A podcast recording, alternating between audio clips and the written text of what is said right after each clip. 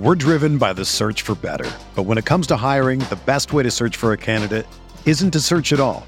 Don't search match with Indeed. Indeed is your matching and hiring platform with over 350 million global monthly visitors, according to Indeed data, and a matching engine that helps you find quality candidates fast. Ditch the busy work. Use Indeed for scheduling, screening, and messaging so you can connect with candidates faster.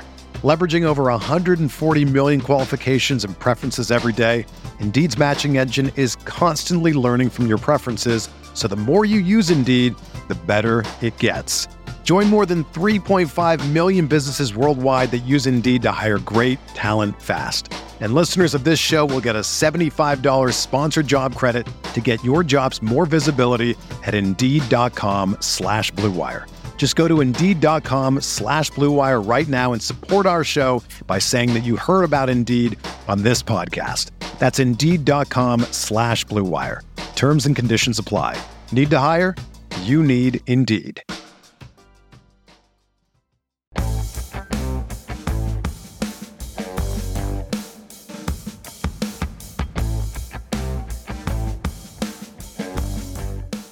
Drafting with some sharks and a live friends and family draft. That's what we're going to be talking about today on this bonus episode of Stealing Bananas. I'm Ben Gretch. You can find my newsletter at bengretch.substack.com. With me, as always, is Shawn Siegele. You can find all this great work at Rotoviz. And Shawn, we are joining today a, a fantastic contest run by our friends over at Spike Week. We're going to be drafting against some of our favorite buddies, many of whom have been guests on the show before in a in a battle uh it, it's a 12 12 person private league but it's going to be a battle for a lot of things because we've got a lot of like-minded people here. It's going to be a fun challenge. It will. Bragging rights with this group is worth more than almost any prize as i like to say from time to time. I don't know if anybody else likes it but you can't buy glory. So we're looking forward to uh, mixing it up with this gang in this underdog contest and one of the dynamics that we'll definitely see, as you mentioned, with the like minded drafters, it'll be interesting to see who is able to kind of stick to their normal strategy and deploy that within this draft and who decides to kind of zig and zag and do something a little bit crazy. And then down the line, it'll be interesting to see which works. Yep. And we drew the fifth pick, which is a really nice spot this year because there is sort of a top five. It gives us a, a probably a nice opportunity to start with a wide receiver. Somewhat hilariously, our buddy Peter Overzet drew the 101 in this draft. He seems to get anyone who likes to watch his streams, he seems to get the 101 every single draft that he does. It is uh, a running joke, and he got it again here. But yeah, Shawn, we'll be competing with a lot of people that are willing to draft wide receiver heavy. That was another thing that I was kind of think, uh, alluding to in terms of all the things that we'll be competing for. We'll be competing to get to these structures that we like to get to the 105 seems like a really nice spot to be assuming and it very well might happen that we don't see the top three receivers all go ahead of us and we might be looking at christian mccaffrey at the 105 that is possible. I was going to say yeah i mean this is perfect. We'll see what pete does for anyone following along on the spike week stream. It seems like there's at least a chance that he will take this opportunity uh, to select someone outside the first round in the name of diversification but no, Ben, we we do get Cooper Kupp as the first player off the board, and Davis comes back with Christian McCaffrey. Yeah, very interesting. As the picks fly off quick in the, in the first round, to see Jonathan Taylor fall all the way to 104. So this is going to be a fun draft. He goes off at 104 just before us. We take Justin Jefferson at 105. A really nice start. I think there's a strong argument for Justin Jefferson as the top receiver an interesting way of getting there where we, like I said, almost had Jonathan Taylor at the fifth pick. But I like starting with the receiver in this room. I like where we're at here. Uh, should be a fun, fun way, to, opportunity to build from from this spot. I like Jefferson as well. That's the beautiful thing about the 105. You really can't go wrong, even if you have to take your fifth best player. That is a clear tier. And then at the 106, Derrick Henry, Najee Harris, Stefon Diggs, Davante Adams, Travis Kelce, perhaps not a lot of big surprises here in the first round. This is the way we would expect the players to come off the board. Yeah, but starting at 106, you can see a pretty clear tier drop. I think that top five is really solidifying right now. And we are approaching our second round pick now as things are moving very quickly. Gabriel Davis goes to Liam Murphy in the second round. Tyreek Hill just went off the board at 207. We're up at 208. What do you what are you thinking here, Shawn? Well, for me, this comes down to Higgins or Barkley. A fun chance to reach on Higgins if we want to go that route. Also, your guy AJ Brown. Which of the three do you prefer? Let's go Higgins. I mean, I, I, think I would take Brown over Higgins. I didn't realize Higgins' ADP over here on Underdog had actually risen ahead of Brown, which uh, I'm seeing here. I think I'll have Brown. I have not completed my first set of rankings, but I do think I will have Brown ahead of Higgins when I get that opportunity. It is interesting to see Higgins flying up to the 208, Barkley flying up to the 208. We were getting him at the you know early third for a while. There goes Mike Williams at 212. I haven't been drafting as much as you know a lot of people right now, and uh, ADP is definitely, I would say, uh, solidifying and solidifying in a fairly sharp way. A lot of guys that are really interesting plays starting to get now steamed up to, into ranges where it's interesting. Uh, you get you got to question it a little bit. And Javonte Williams, Kyle Pitts were the two players I have for our biggest targets here in round three at the 305. Williams does go at the 303, but Pitts is still there. Obviously, a little bit different dynamic and underdog with the half PPR as opposed to the tight end premium. But Pitts right here uh, just looks like a no brainer to me. You still have that advantage of a tight end to win the contest. Yep. I was going to say that as well. The construction advantage is so fantastic. We just did the, the tight end show a couple of weeks ago where we kind of I, I, you know, I don't, I don't want to speak for you. I, I, certainly came around to this idea that I wanted to have a lot of Pitts. you know, even if it was in the second round in tight end premium here at 305, there isn't a premium on on the tight end position, but um, he's a fantastic, basically second year wide receiver that gets tight end eligibility. you know, if you look at his numbers from a wide receiver lens, what he did as a rookie would make him a guy you'd want to target in the third round in half PPR as a second year wide receiver, much like a Jalen, you know, Jalen Waddle. I think he's sort of in that tier, but you get tight end eligibility. Uh, and I'm calling him a wide receiver because, of course, he's he split out so much last year. But you know, uh, of course, we did just discuss this a ton recently. So, Shawn, there's been a lot of interesting picks so far. Some some really fun strategies. Some guys going and getting their guys. We're cruising through the turn here, and it's starting to get pretty wide receiver heavy as you start to load up the queue. I just saw a few of our queued receivers go flying off the board, including Diontae Johnson there. We're about four picks away in the fourth round. The 30 second clocks make it a little tougher to have, you know, a full conversation before a pick. But we're certainly in this, you know, wide receiver wide receiver heavy room that we thought we would be in. Although our target there, Travis Etienne, just went off the board at 405 that was not a wide receiver, but a lot of the wide receivers going. What are you thinking here as we approach our pick in the fourth?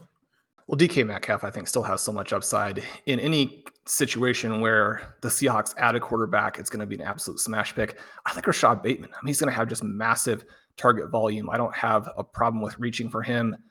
Breece Hall gives us that running back to anchor and allow us to go very wide receiver heavy in what we expect to be a Ooh. wide receiver heavy room. Metcalf went ahead of us. I was going to agree with you on Metcalf. We've got about 20 seconds here. I'm very comfortable with taking Breece Hall as our RB1 here. I'm also comfortable with the reach on Bateman to, to get our third receiver in a league, in a room that we do expect to be very receiver heavy. And it keeps the zero RB going, you know? It does. Is that direction you'd like to go? I'm, I'm fine with Hall. I mean, if you want to do Hall, we can definitely go that route. Well, James Conner and Ezekiel Elliott were still on the board. They have earlier ADPs. We don't necessarily expect them to go in this particular draft but maybe they'll push Hall down to us. He's someone who has been falling a little bit. Very real chance he'll be there still in round five. I like having Bateman as someone who, if the Ravens pass a little bit more than is expected, I mean, right now we're starting to get some prices where it looks like drafters think this is going to go very much back in the direction of a run heavy offense. Maybe it's irrational exuberance, but Bateman was the type of prospect where, as the number one, Lamar Jackson playing well, those deep targets, along with getting the rest of the targets. I wouldn't be surprised if Bateman is a second round pick next year, which uh, obviously, we're in a draft in the fourth round right now, we kind of have to be thinking that that is a possibility. I love it. Another of the the second year breakout wide receiver archetype we're looking for. We have two third year receivers that already broke out in year two in in Justin Jefferson and Tee Higgins as well as Pitts and Bateman now to start. A lot of our young, talented, you know, strong prospect profiles where you know there's a little bit of skepticism from the market because they haven't shown it yet, but we're more willing to say, well, they showed it in college and then they've shown it enough in a small sample in the pros that we actually feel like there is a longer track record here. And the expectation should be that these guys take a step forward. And there's a lot of reasons to believe that. A lot of great analysis been done over at Rotoviz that has shown why you should be trusting that type of step forward from from these types of players. So a lot of excitement there. We get through the turn. James Conner goes. Shawn, this is a draft where at every pick, I've been in these types of drafts over on ship chasing. We're going to have running backs well beyond ADP. That said, so it's almost a, a mistake to ever take a running back ahead of ADP because you're going to have opportunities later. That said, Breece Hall still on the board as we approach our fifth round pick. We'd be able to get him a half a round after ADP. I think I like that move if you're in on that. I do. And Elliott, Cam Akers, the two backs ahead of him, we're in this range right now where Terry McLaurin, Brandin Cooks, Amari Cooper, Darnell Mooney are the top wide receivers. None of those players really appeal to me at all. Yeah, we're kind of to this range that we have discussed a little bit where wide receiver I mean, it's never as deep as people think it is and people say it is, but it's especially not deep this year. I mean, we, you get pretty quickly you're still in, in an interesting range. There are still interesting profiles here, but you get pretty quickly out of where you feel very comfortable with the profiles you're dealing with in the first three or four rounds into, you know, the Amon-Ra St. Browns and, and some of those names where it's a it's exciting, but it's a little bit certainly there are some red flags and some concerns as well. So especially in a draft like this, it was nice to get the early receivers that we did. We get Breece Hall we stay very young. I'm really liking the team we're building. I do as well. And we do now see Elijah Moore, Ezekiel Elliott, Terry McLaurin go off the board. Moore would have been the next guy, I think, who is very dynamic. You potentially get that second year leap. And yet, Garrett Wilson is such a less expensive way to play him. You've got to look at that as a possible option to make sure that very least you don't reach for Moore. We talked in our show about the different positional strategies that we have or our positional draft plan that we want to gain exposure to these players and these teams at the least possible price. Definitely. And I see as we approach our sixth round pick, you're once again loading up the queue with wide receivers. I love that move. I want to continue to make sure we do not miss out on the wide receivers. When you get into these more efficient drafts where wide receivers go off the board, it's not a zig where other people are zagging type of situation. To me, it is a lean into it, swerve into it, take receivers in the first round, take receivers in the second and third if you have to. Get your receiver depth still. There's a reason that building your your roster that way structurally makes sense. You can always hit on late running back. I mean, not always, obviously. I understand that there are challenges, but in terms of building really strong rosters, getting the late running backs to couple with the the early receivers is just such a nice there's just so many ways that can that can pan out positively when you get boxed out of the wide receiver position, it can be very tricky. So we're looking at Devonta Smith, Brandon Aiyuk, Hunter Renfrow. You have Treylon Burks down towards the bottom of your queue. He's one of the guys that I like the most here. What are you thinking about him? Well, Ben, it, it sounds like if you read the reports that uh, he's he's not even practicing with his current conditioning issues. He might not be uh, even playing on the field. I mean, these are mid June reports. I, have seen them as well. I didn't think you of all people would be spooked by those, but apparently you are. no, I mean Treylon Burks is going to get a ton of targets. You'd have to assume something has dramatically shifted from his Arkansas days, where he put himself in position to be drafted where he was as one of, if not the best prospects in this entire draft. And the other dynamic we have going here is that quarterbacks are not necessarily dropping do you want to select Joe Burrow here yeah. in the sixth we can stack him with uh with Tee Higgins. I like that move. We'll go ahead and get that Cincinnati stack. We went early on Higgins. We made a bet in the second round on Tee Higgins. If Tee Higgins hits, I feel very confident in Ja'Marr Chase, and and so that Tee Higgins bet to me is a bet on Joe Burrow having a very strong season It makes him a good pick in the sixth round. It's like you've already decided that Burrow is better than than this ADP or put differently, once you take Higgins as you're looking at your options, you're almost raising the projection of Joe Burrow later in, in your draft or raising the the cost of him or, or where you'd be willing to take him because again, on any, any given draft, you are 8.3% to win. You're trying to improve your odds to win. When you make the bet on Higgins, to make that a bet that improves your odds to win, it correlates very strongly, obviously, with the Joe Burrow bet. So that I think was a very nice stack as well for a ton of other reasons uh, in terms of all the week 17 stacking things that, that we hear about so much these days. But Shawn, what are you thinking? These 30 second clocks, I'm trying to, uh, you know, I'm trying to give you time to kind of scroll through the different positions. It's a, it's tougher on underdog for us to have our, our full back and forth conversations, but I'm, I'm watching what you're doing here in the queue. Skyy Moore still sitting there, Hunter Renfrow as well. And you're looking at some QBs as well, potentially hitting both in the window and getting done and getting out. I like the idea of Trey Lance here you have in there. So this will be Lance in the seventh. It'll be interesting to see if he does go early. Do you want to make sure we get more here? Gage yeah. and Kirk both have earlier ADPs, but no, they're less fun. Yeah, let's take Skyy. So then now we have Jefferson, Higgins, Bateman, Moore. We have the four wide receivers. We've got a little bit of depth that gives us flexibility to take values at other positions. We have Burrow to go with Higgins. We've got Hall as an anchor running back. We have Kyle Pitts for the elite tight end. Things are coming along very nicely. And now we want to be, I mean, we want to be fun, but we want to be consistent and execute the rest of the way through because we've built the type of early lineup that should allow us to be successful. Yep, I love that. And I bet you him for here takes Lance, our buddy over from Spike Week, who put this all together. Uh, he is a big Trey Lance guy. I would not expect it to get past him twice and get back around to us um, to where we could grab Lance. But we'll have other options to get our second quarterback. He goes Russell Gage. The wide receiver fear is real in this draft. I, I don't often see Russell Gage in the seventh round. I'm not a big fan of that pick. The trickiest part for me with Gage is that he will likely get squeezed at the point of the season where you need him the most, but he could really carry you early, especially when defenses are are keying on Mike Evans. I mean, Evans is priced at a level where it's going to be difficult for him to meet that. I understand the reason for the enthusiasm, but playing it with Gage, playing it with Gronkowski, I kind of like those as contrarian types of picks, even though I mean it's not that contrarian with Gage going at the right. 82nd overall pick. Some other names still there at wide receiver, Allen Lazard. We talked a little bit about him in the. I just can't get behind the seventh round. There goes Lance to mine for on the on the way back. He played it beautifully.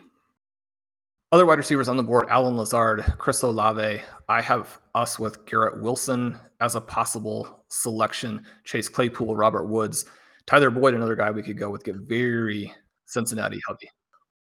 Wilson going even this far behind Skyy Moore is is alarming, and, and we do see Ford takes Trey Lance. That option is off the board uh, on the way back to us. I, I mean, I think Wilson. I like Boyd. I, I really like Rondale Moore, who you also have in the queue there but that might be one we can wait till the ninth round on. But is there a good reason why Wilson should go this far behind the other first, you know, top th- like big three receivers from dynasty season, Treylon and Drake London? I mean, there's clearer paths to immediate volume for those guys, but people are worried about Elijah Moore because of Wilson. Why is Wilson falling so so far?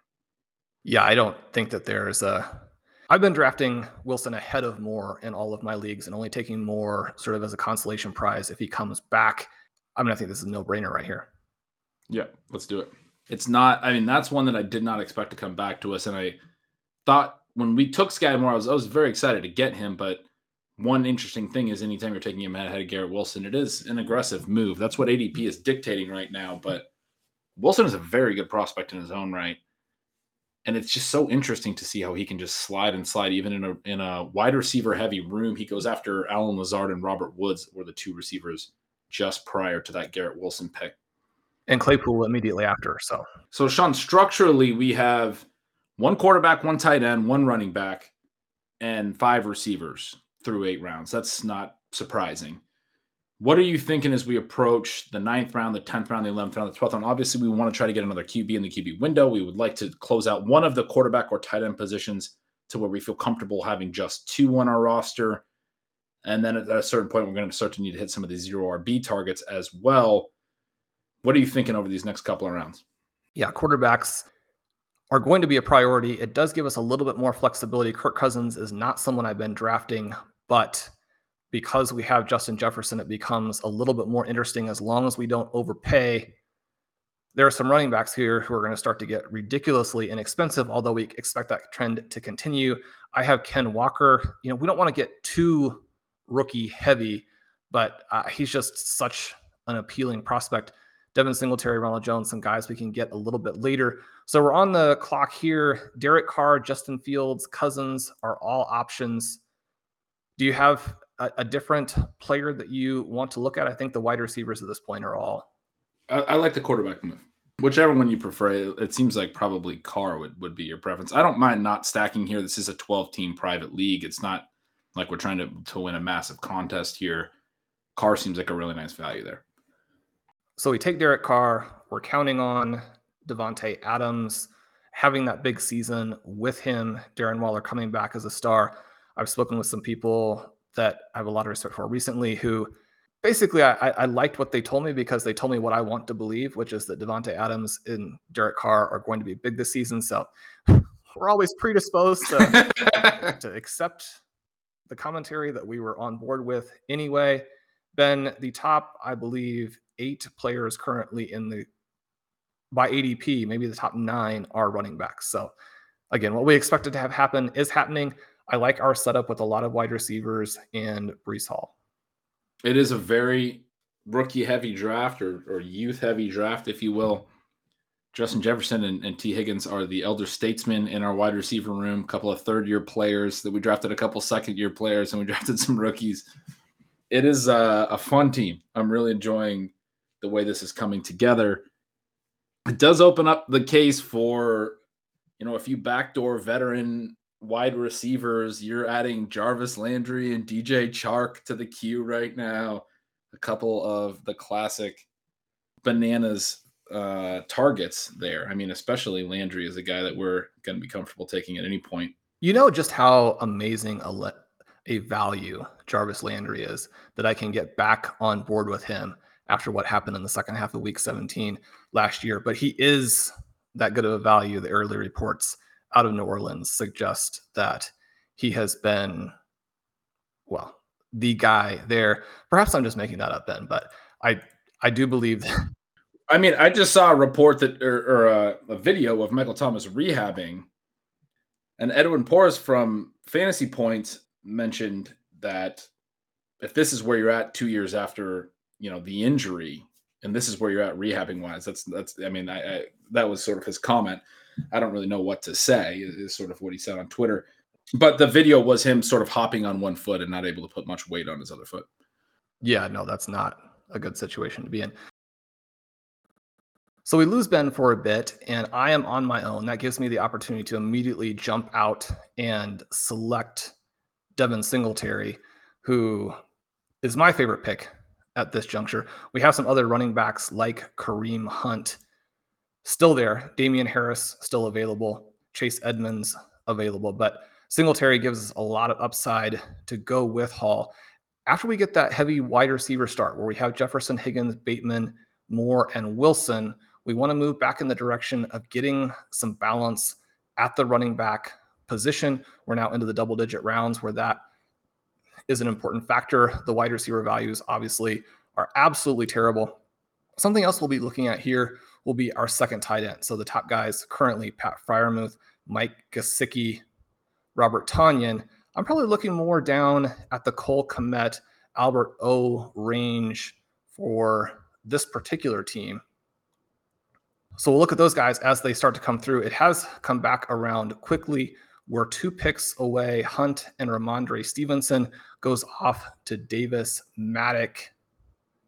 This will be a little bit of a tricky one here. Is it time to reach and land DJ Chark? Do we want to get Joshua Palmer while Ben is otherwise indisposed? Sneak a pick in on him at that point? Or do we want to take another one of these elite running back values? I think it's going to be difficult not to select Ronald Jones, especially knowing that Patrick Kerrane is in this draft. Chase Edmonds, the 11 3. Daigle is now on the clock. We'll see if he grabs Jones ahead of us. The tight ends are not going, so we have a little bit more time, I think, to round that part of the squad out. He selects Melvin Gordon. I'm going to grab Ronald Jones as Ben and, and Pat are on the stream together over there at Spike Week right now. Hopefully, they're having a good time with that. Mike Gesicki, Alexander Mattison, the next two guys, then James Cook taking the opposite play of our Singletary selection. I'm still pretty intrigued by Chark. We're now into the 130s, which makes his ADP in the 150 range not look as bad when you look at the shape of this draft in particular. A few of the other names that we have here George Pickens, David Bell, KJ Hamler, all guys we might have to take much, much earlier than they normally go. Dameon Pierce, Rachaad White, the top running backs available, Nyheim Hines, Isaiah Spiller. So a couple of those rookies who could be starters, could be backups. Darrell Henderson available, Michael Carter available to put with Breece Hall if we want. Then you are back with us. We are now five picks away. Unfortunately, Albert O has been drafted. Do you have some thoughts on the second tight end here? I think with Pitts, we want to go with a two tight end build unless a crazy value falls to us. Tonyan, the top guy by ADP, but Cole Kmet, I'm more interested in. He goes to Peter Overzet, probably not a surprise there. Then Hunter Henry, David Njoku, Tyler Higbee. And we all know you're waiting on Gerald Everett right after that. Right. Gerald Everett, Noah Fant, those two guys just hitting in every draft. We're gonna be pick 149. Those where are we at struck? Okay, we're at two, three, six, one structurally. We could still use at least one more receiver, correct? I, I, I really like grabbing David Bell here, who you have in the queue. Is that too much, you think, at this point? No, we're gonna want to be with seven wide receivers. And so we could go with him. He does have that week nine bye, which surprisingly in this particular draft, we have not selected a wide receiver with that bye. We've got a bunch of guys with the week 10 bye. So let's go with David Bell here. One you and I both expect him. right. One more rookie. We expect him to be, I expect him to be the guy who leads Cleveland in receiving. It's going to be tricky depending on who their quarterback actually is. We don't want to go into too much detail on this element of it. I've been trying to you know withhold really any takes on it because you just don't know what's happened. But at this point, it looks like I don't think Deshaun Watson's going to play this season. That part for me probably does hurt David Bell a little bit, but I mean, he's just too good a player. If this offense is going to work at all, it's going to have to go through him. I mean, Amari Cooper at this point in his career is more or less just a guy. They don't have other players. We know they'll try and rely on Nick Chubb, but you do need one other guy to go with him. We're driven by the search for better. But when it comes to hiring, the best way to search for a candidate isn't to search at all. Don't search match with Indeed. Indeed is your matching and hiring platform with over 350 million global monthly visitors, according to Indeed data, and a matching engine that helps you find quality candidates fast. Ditch the busy work. Use Indeed for scheduling, screening, and messaging so you can connect with candidates faster. Leveraging over 140 million qualifications and preferences every day, Indeed's matching engine is constantly learning from your preferences, so the more you use Indeed, the better it gets. Join more than 3.5 million businesses worldwide that use Indeed to hire great talent fast. And listeners of this show will get a $75 sponsored job credit to get your jobs more visibility at Indeed.com slash BlueWire.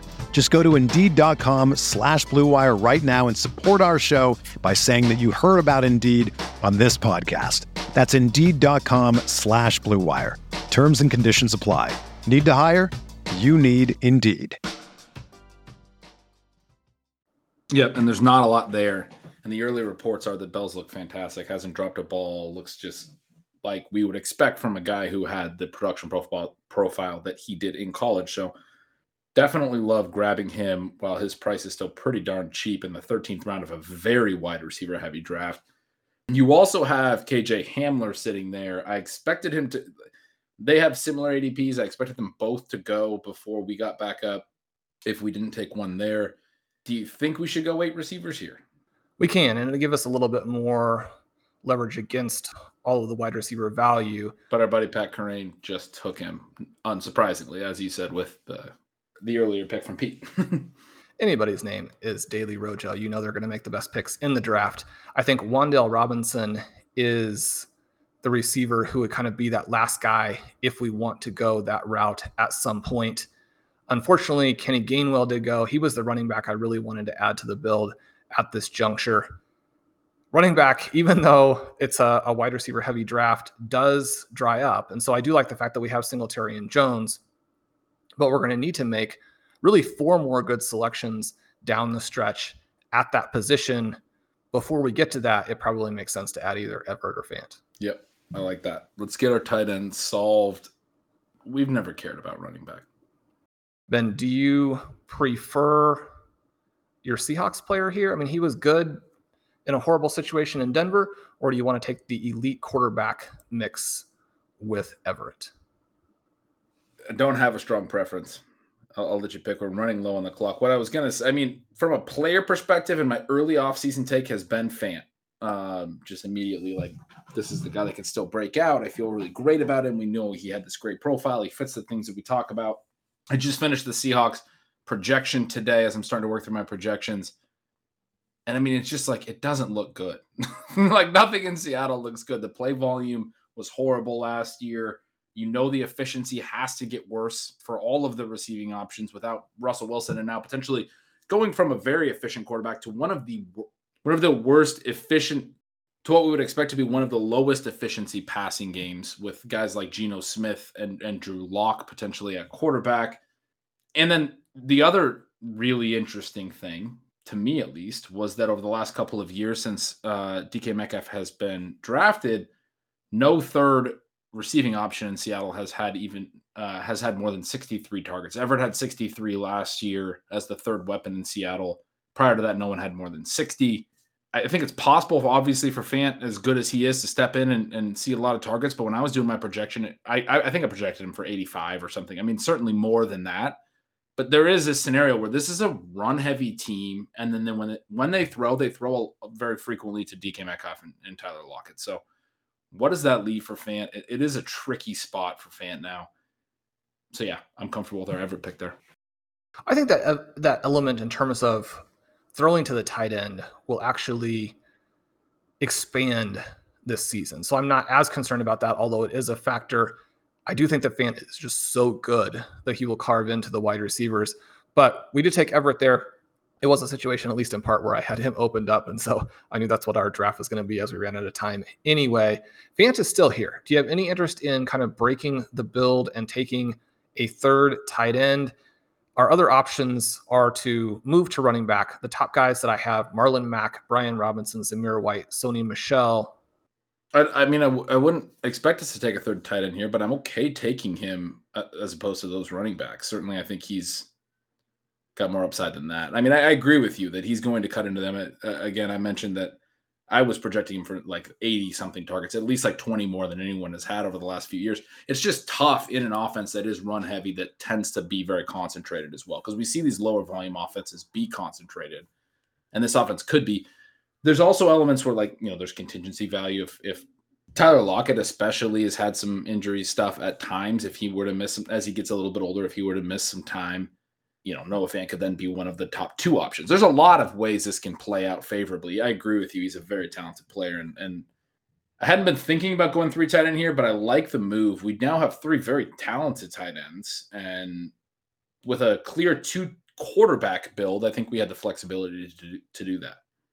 And one of the things here too is the two tight end with the elite tight end, staying at that is going to be a little bit more dynamic for you in all likelihood in a tournament. Now, you can talk about if Noah Fant goes out and does some of the things we think he can do, even in a tournament, I mean, he could be the guy who wins it for you. When we're trying to be the top team in this 12 person league, that three tight end build is going to really help us. And so I like that portion of it, especially because these running backs, in all likelihood, are not going to be true difference makers. We are going to have to select three of them anyway. Mack, the potential starter in Houston, Brian Robinson, someone that Washington really loves and may kind of unfortunately eat into a lot of the work for Antonio Gibson. Zamir White getting buzz as potentially even the starter right away, that they just prefer him to Josh Jacobs. Obviously, a new brain trust in place there, not tied to Jacobs. Sony Michel, someone who blew up down the stretch last season and has some value in that complicated Dolphins backfield that we profiled in our most recent episode of Stealing Bananas. How do these guys look to you? Do you have preferences in terms of either floor or ceiling, or just a guy that you think is a clear breakout option late? James Robinson, Jamaal Williams, McKissic, Mostert, Foreman, McKinnon, Haskins, Ingram. You really like Mack here, huh? I'm, we can go that route. Let's. let's I don't do love any of the players. Yeah. So we will go with Marvin Marlon Mack. I he was an underrated player in Indianapolis before the injury. The expectation of him being dynamic early in the season last year wasn't fair based on the timeline for Achilles recoveries. They're going to have some guys touch the ball in Houston. They have to. Dameon Pierce probably not a star, probably not an immediate starter. There are some good things to his profile, but one of the things that uh, some of his advocates have joked with me about is that in the introductory press conferences, they referred to him as a special teams guy, which is not exactly putting him out there as, okay, this is going to be the savior of our rushing offense. From that perspective, at this point in the draft, I think you have to consider Mack. But I mean, you're talking about drafting a Texans running back here. You and I discussed the fact that James Robinson probably not really a guy who we would expect to contribute a lot. I did see a note after that that was from a Jaguars beat reporter that was talking about him his recovery being the key to their offense this year. So maybe I was a, I, I thought maybe I was a little bit harsh on our last show about him not having a shot to come back. I mean, where I don't think I don't know if I got your opinion on that on the last show. Where are you at on that?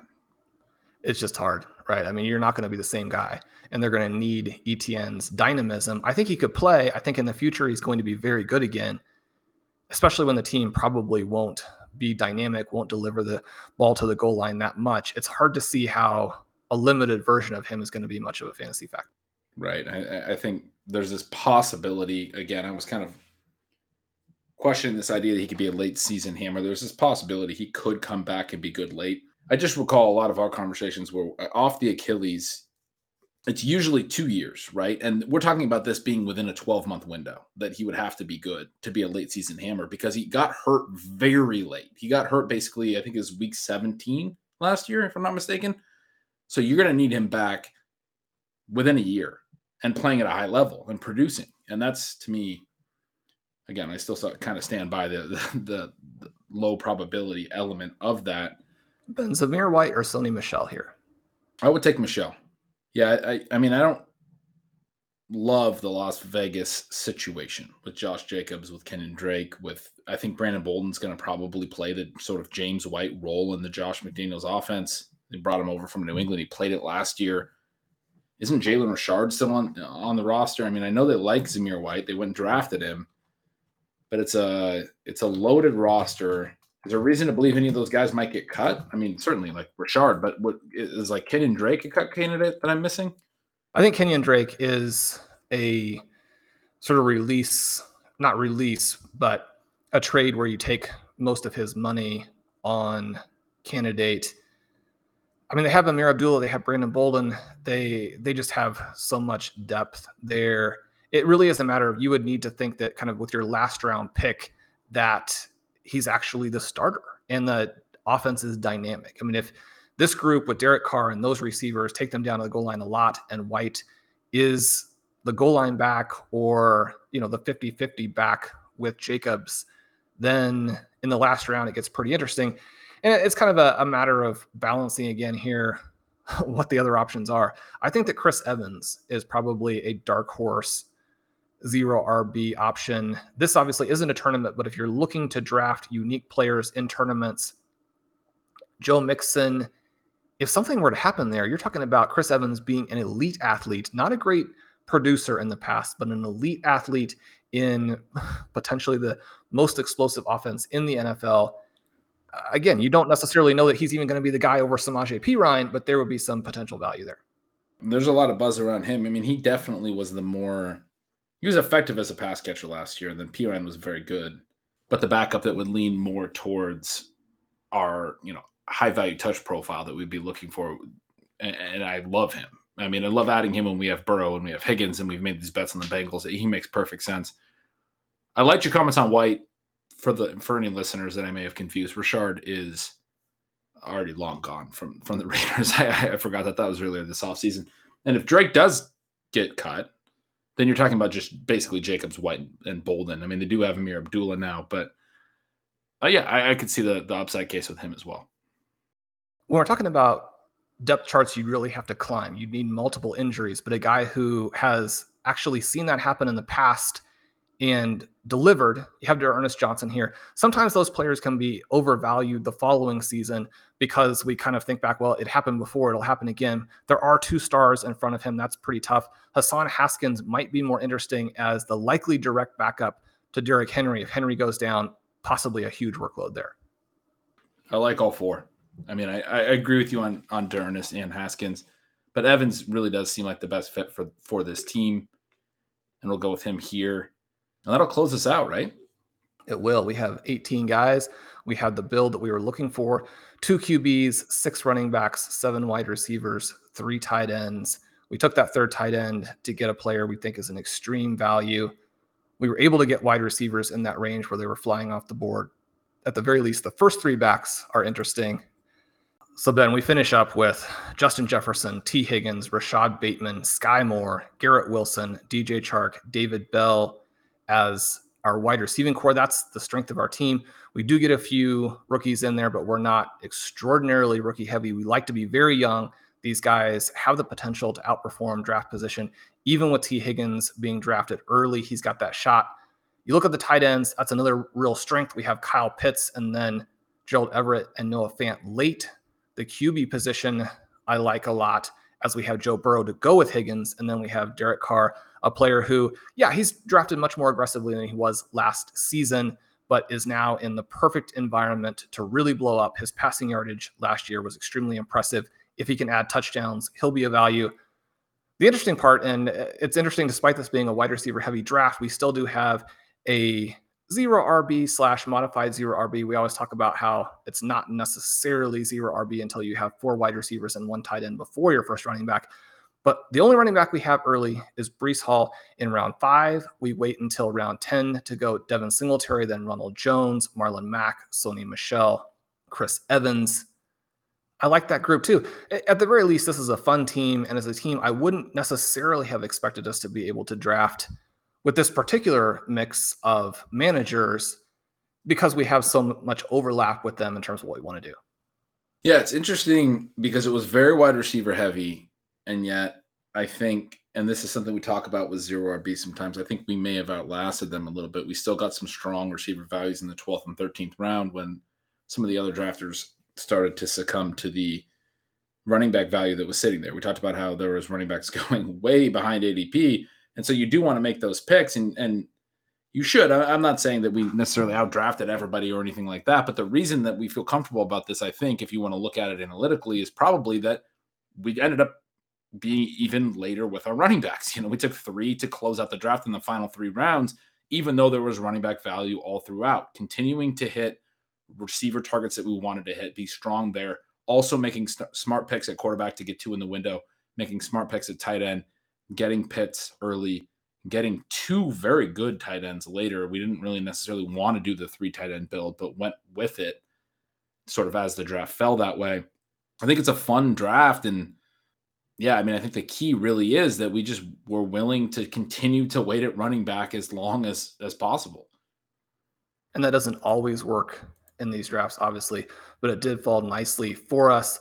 We'll see at the end of the season if a couple of our favorites in Devin Singletary and Ronald Jones are really worth the pub. Obviously, the newest addition to the Kansas City Chiefs, Jerick McKinnon.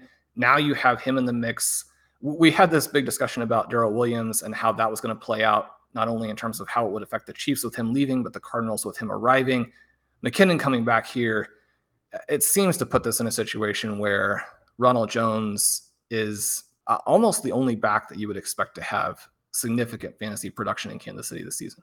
I like that take. I mean, I don't think McKinnon's good for Ronald Jones. He's not good for anyone, but Jones is a different type of back, right? And so McKinnon's probably worse for CEH, and Jones is the guy that would handle the majority of the between the tackle stuff if you were forecasting it. That'll do it for this episode of Stealing Bananas. I'm Shawn Siegele. With me, as always, is Ben Gretchen. You can follow at yards per Gretch. We appreciate all of you guys sharing through the draft with us. We're going to have a lot more of these. You can sign up to do drafts at Underdog with the coupon code RotoViz. As I mentioned from time to time, I like that one because it is an easy one to remember. I don't screw that one up. You can always also join us over at the site, get a 10% discount using the coupon code RV Radio 2022 at checkup. That'll get you a 10% discount to a one year subscription. Make sure you sign up for Ben's newsletter. You don't want to miss that this summer. Stealing Signals is the best. We love it when you guys sign up for the feed. You get these bonus episodes like this one as soon as they come out. Leave us a rating and review. Just refresh it if you don't want to dive in and leave a new one, or if you're a super fan and you've left one before and you still want to help us with the algorithm, all of those things are great. We appreciate you guys. We love you. We'll talk to you soon.